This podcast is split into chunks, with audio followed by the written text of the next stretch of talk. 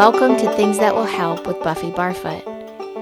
This podcast explores what it's like to be human and how to find tools to feel clear, grounded, and happier.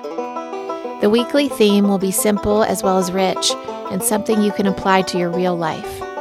The human stories ahead do not negate the hard or the dark, but rather point to the lighthouses along the way. This is Buffy.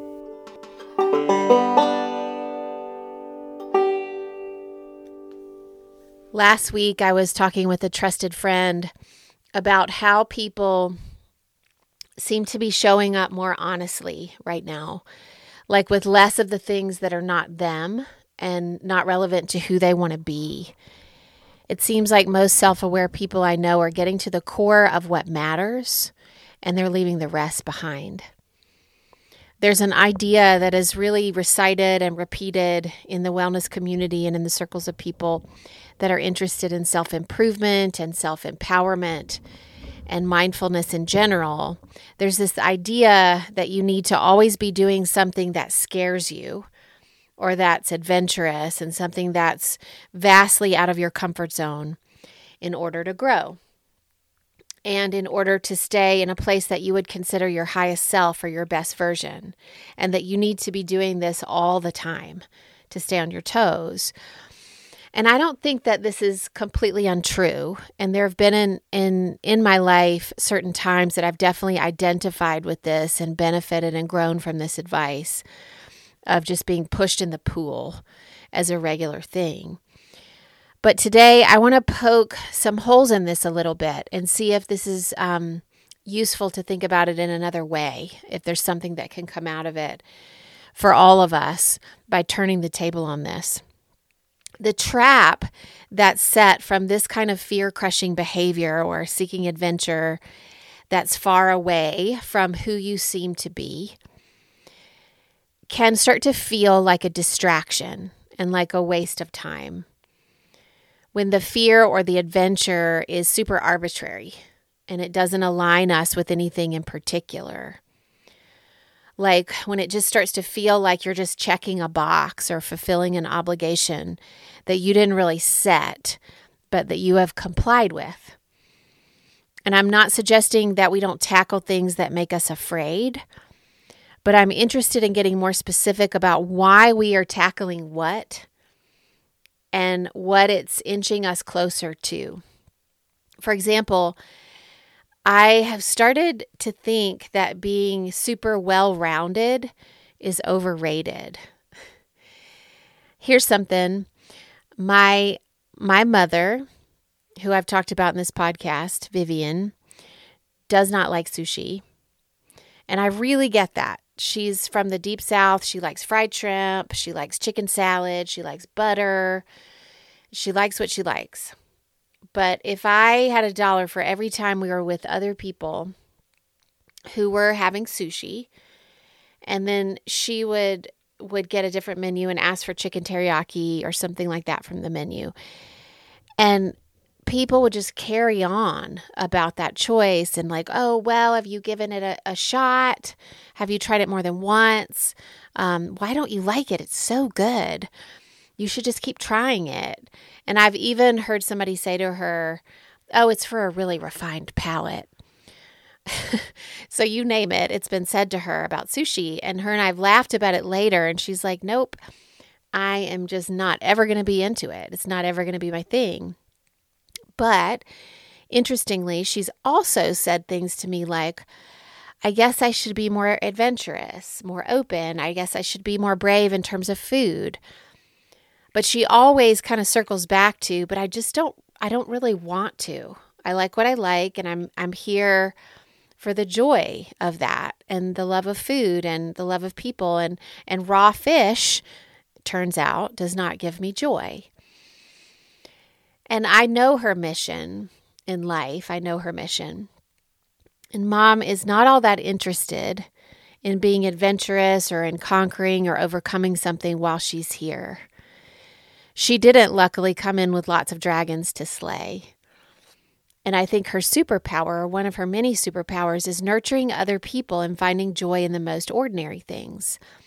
So, forcing her herself to like sushi would actually arguably, I think, take her further away from her mission. And on the other hand, so I have kind of a, a polar opposite example. I'll share with you something that I still overcome on a regular basis and choose to to um, put myself through because overcoming this fear is in direct alignment with my life purpose or with my personal mission statement.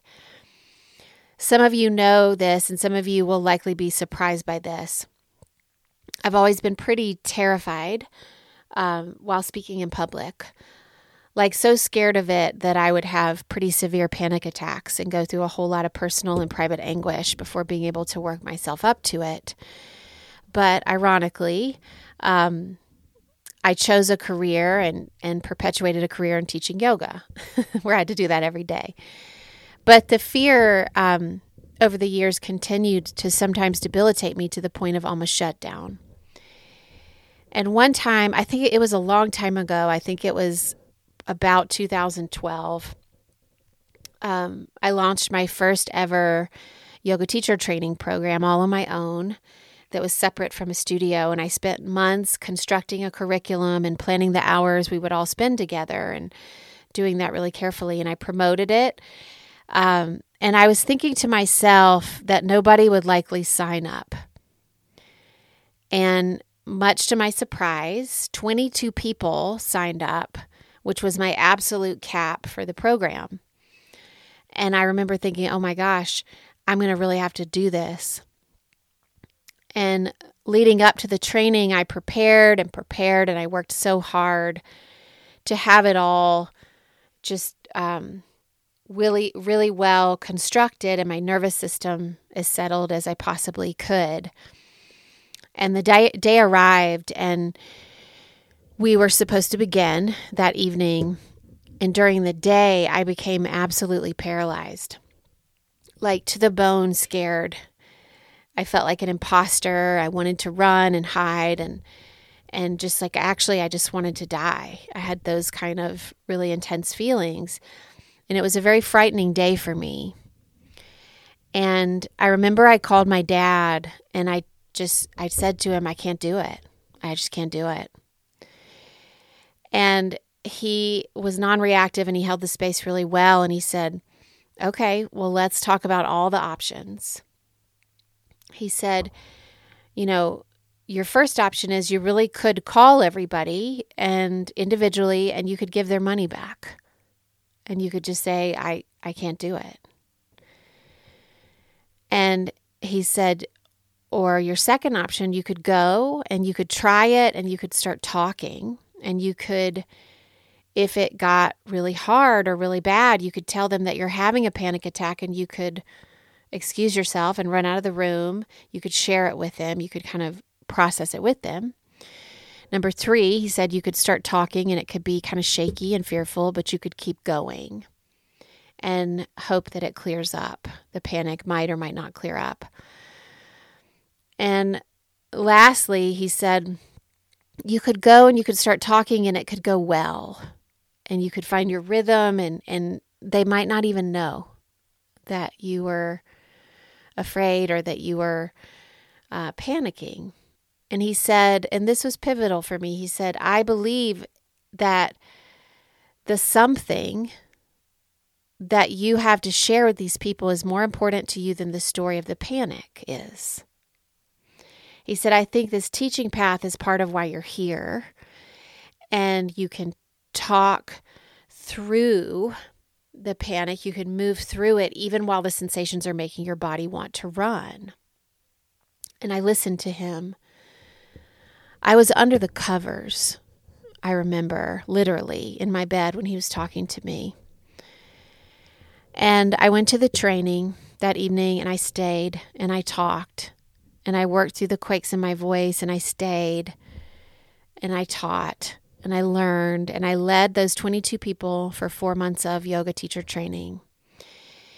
And working through that fear felt so relevant to who I was becoming, to deepening who I was and who, who I am. It felt like a very aligned bravery or an aligned obstacle to overcome that was crucial to my growth. Otis, my five year old, he has these pink shorts that he loves. And last Sunday, he had a neighborhood friend over and he wanted to wear the pink shorts and the red t shirt and the red knee socks and the rainbow vans. He has the whole outfit that he loves. And so he did. And they played really hard and he got it muddy. And that night he said, I need you to wash this outfit because tomorrow's the first day of climbing camp and I need to wear this um, because he wants to wear this same thing every day. And this story doesn't really have anything to do with fear because he's not afraid of wearing this. It's more of a story about not needing to be well rounded or balanced. So instead of forcing diversity on his wardrobe, I decided to order him enough pink shorts and red shirts that he could just wear it every day for now because that's what's making him alive right now. My mom doesn't need to eat sushi, and Otis doesn't need to wear blue shorts right now to be adventurous. And some people do not need to overcome panic attacks to speak in public unless it's lined up with where they want to go. Yes, I I I will say there's an argument that it will build some resistance potentially. But I also think that because time is of the essence right now, and honesty and building exactly what we want to build is of the essence. If we choose the things that make us the most alive today, then it puts us on the most potent track. And in a way, this episode is a you do you kind of episode, but it's also more than that. It's a you do you, but really get to the heart of that you and own it. We can get distracted by societal landmarks of you just need to you need to get out there and do some epic shit and overcome fears and do things that scare you constantly for that that rub just to do it just to check the box i was talking this over with my my dear friend jada who was letting me kind of bat this around aloud to her and she said something that I love. She said, I think sometimes that we as humans lose the big picture when we are honing in so intensely on our, our personal lists and our goals. She said, I think we forget the big pieces that connect us to spirit and to being fully present, um, to feeling presence when we when we're drilling down on these bravery or adventurous quests. She said it feels like those individual lists turn us away from being fully here when we're concerned about documenting that here-ness. The fears that I think we need to look at are the ones that are holding us hostage from the humans who we really want to be.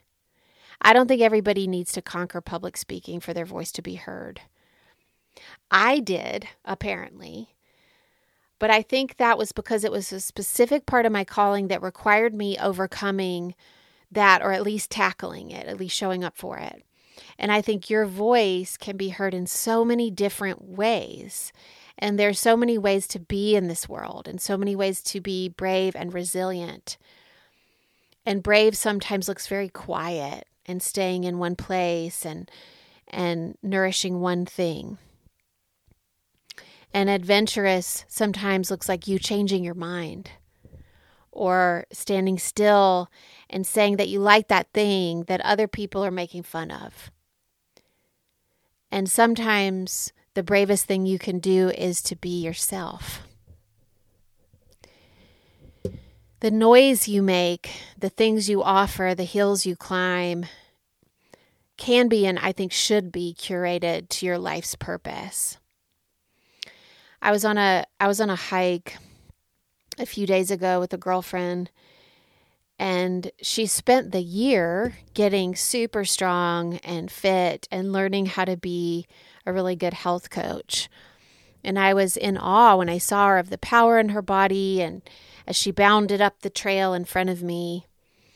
And we were having um, really good soul sister talk, like honest and raw and vulnerable and very truth telling talk. And as we were talking, I became aware that as I was watching her agility, it had been a really long time since I had hiked. And my legs, in comparison, felt really shaky. And as we crossed this log over this little stream, she kind of bounded over it like Tigger. And I held my breath and I hoped I wouldn't lose my balance. You know, when you're on a hike and there's like, there's gravel and you slip and you lose your footing because like the bottom of your sneakers are a little are a little slippery. Well, I did that like 17 times on the hike. And all the while this like kind of uncertainty in my body was coming up, all the while this beautiful conversation was happening between us about honesty and about getting wildly clear about who we are. And physically, I felt kind of like Piglet and then we got all the way to the top of this hike and and she bounded up to the top of this rock and said, "Come up here for this view, this gorgeous view." And I hesitated and my stomach kind of flipped a little bit and she looked at me and she said, "Do you need help?" And I said, "No, I'm I'm just a little bit afraid of heights." And um, I felt so awkward. And this is somebody I, I really trust and who's very kind. And she bounded down and sat next to me, and she very quickly transitioned. She said, Oh, girl, I get it. You need to own that. Let's just talk here. And so she made it really sweet and easy for me. And so we did. We talked there. But my inner dialogue was like this. I, as we were talking inside, I was also doing a different kind of um, script and I was saying things to myself like, "Oh, I should really work on that. Like I should I should work on getting to great heights and hike every day and get braver in my body and I should really put that on the list because I have a, have a really long list of things that I need to overcome." And why didn't I do that during the long months of the pandemic? And I was sort of beating myself up a little bit as we were talking internally. And then I stopped at a certain point, I caught myself and I was able to be soft with myself and I took stock. And here's what I remembered I remembered how much I wrote during the pandemic, how much I wrote when the world closed down. I remembered that I created this podcast. I remembered that I nursed a little baby who really needed me. And in my own way, I was working on being at great heights, at getting strong, at being on my own adventure. And that, those things had everything to do with my particular purpose here. And that's my interest for all of us is that we begin to see that adventure and bravery and tackling the unknown has very unique flavors for all of us. And once we admit that, and realize it and really go with it, that's when we will we will take off. Because the world needs all types of strong and all types of adventurous, and we certainly do not wear it the same. Going back to my mom and her lack of sushi adventure, this is a woman who lived in Alabama her whole life, her whole life. And then at 70 years old, she sold her home and moved to Denver, Colorado to be with me. If that's not adventurous, then I don't know what is. So I'm wondering, instead of just doing what the Lululemon bag said, I don't know if it still says that, but it used to say, like when you would buy like a Lululemon shirt, they would give you a bag, and it used to say a bunch of different slogans, and one of them was do something that scares you every day. So instead of just doing that, could we get more specific with our things to conquer? I used to think that I needed to push myself to go to parties and be more social and join more clubs and and be a part of the world more. And at a certain point I stopped. I stopped because I realized that I come alive more when I'm just with one or two people. And that's one way in which this kind of wild year provided a relief and a turnoff button for me that I secretly enjoyed. Being in deep connection is so, so very important to me. But if I try to do that with more than one or two people at a time, then I tend to get anxious. And me getting better at parties, turns out, doesn't really add to the world in any way. It takes up time and real energy that I need for other things. And and I I no longer worry about getting good at that. So somewhere along the way, I realized I could be more myself if I accepted that and nurtured that instead of trying to always get out of my comfort zone because in that particular case, I think my comfort zone adds something deep and beautiful in my friendships. Some things I believe are not our hills to climb because they don't add to our wellness. And so often they don't necessarily make us better people. And those hills instead have become distractions for the actual matters at hand the challenge of out of our comfort zone places that feel relevant to me are the ones that when we work through them, we are more ourselves. And the ones that make us feel like, oh, wow, that was big, that was significant, that turn on a certain alive button in us, that's when you know that you're on to something. I just saw a friend of mine post that she's starting a custom woodworking business and she was just polling her people on Facebook and asking for some good names for her business. It's like um, she makes, well, anything you want made out of wood, custom wood, like things like cutting boards and bookshelves and anything you could think of. I'm, I'm assuming she could make. And I started thinking of some of the names that uh, might be good for her. And I was going to text her, but I never really came up with anything good. But I first thought of something like against the grain or something like that, because we tend to think of that as meaning different and good and off the beaten path, something unique. But I started thinking more about it and and I don't know much about woodworking, but I would assume you want to go with the grain of the wood when when you're working with a piece of wood to bring out its natural beauty and to enhance what's already there what is already natural to that particular piece of wood. So really it's with the grain. And i never texted her because it it felt like not the right lightning strike you hope for when you find a name for a passion and a business built by someone's individual talents. But it did make me think about humans and how we all have different grains that are natural for us to follow. And how so often we're encouraged to go against the grain to make us better and stronger and faster and more resilient. But how when we stop to understand our own grain, the natural way that we already are, then there can be some more pointed ways and more articulate ways to polish ourselves that reveal more of our natural grain rather than less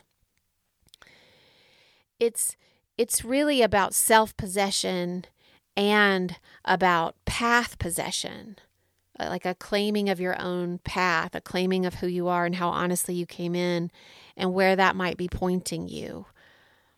Because I think there are going to be enough hard things that just happen that you're going to have no choice but to overcome without making a list of things to go out and accomplish which which leaves us a lot of permission, I think, to opt out. To opt out of sushi, to opt out of all shorts that are not pink, to opt out of big parties, to opt out of small talk, of anything that leaves you less alive and less you. And this doesn't feel like it's as popular, especially in the wellness circles, opting out. But I think it can be liberating in its own way because as we get older, the hope is we become even more of who we are. And and that's what I love about people who who know who they are. They just know. And you can feel it in their handshake, their stance, you can feel it in their boundaries, in their choices, and they're comfortable in their own skin and that comes in some ways from going with their grain.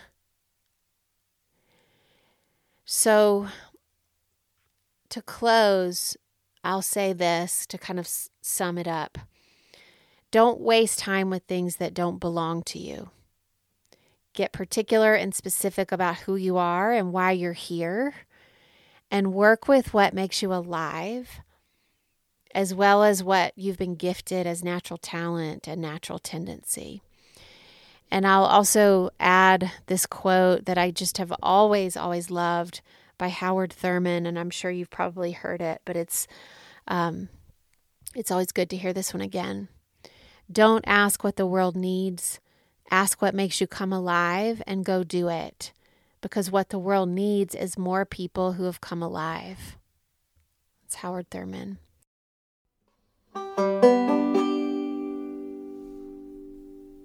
Thanks, everybody, so much for listening today to Things That Will Help podcast. If you would like to become a patron of this podcast, please know that the information for that is always in the show notes. And I always appreciate your patronage and your support. If you do want to become a patron, uh, the minimum ask is only $5 a month, and you also get a bonus practice episode each week that supports these stories and these themes in your physical practice. And there's sometimes a meditation too to go along with that. So it's kind of a really sweet way to anchor some of these ideas in your body and in your in your brain and in your home in a practical way. Um, yeah, I think that's it. I always love hearing from you. Please write to me and ask questions. If you have podcast topic ideas, I'm always open to that. Sometimes when you write to me with questions, things are born, episodes are born out of your questions. Um, and I hope that you have a beautiful day. Take care of yourself, take care of each other. Thanks so much.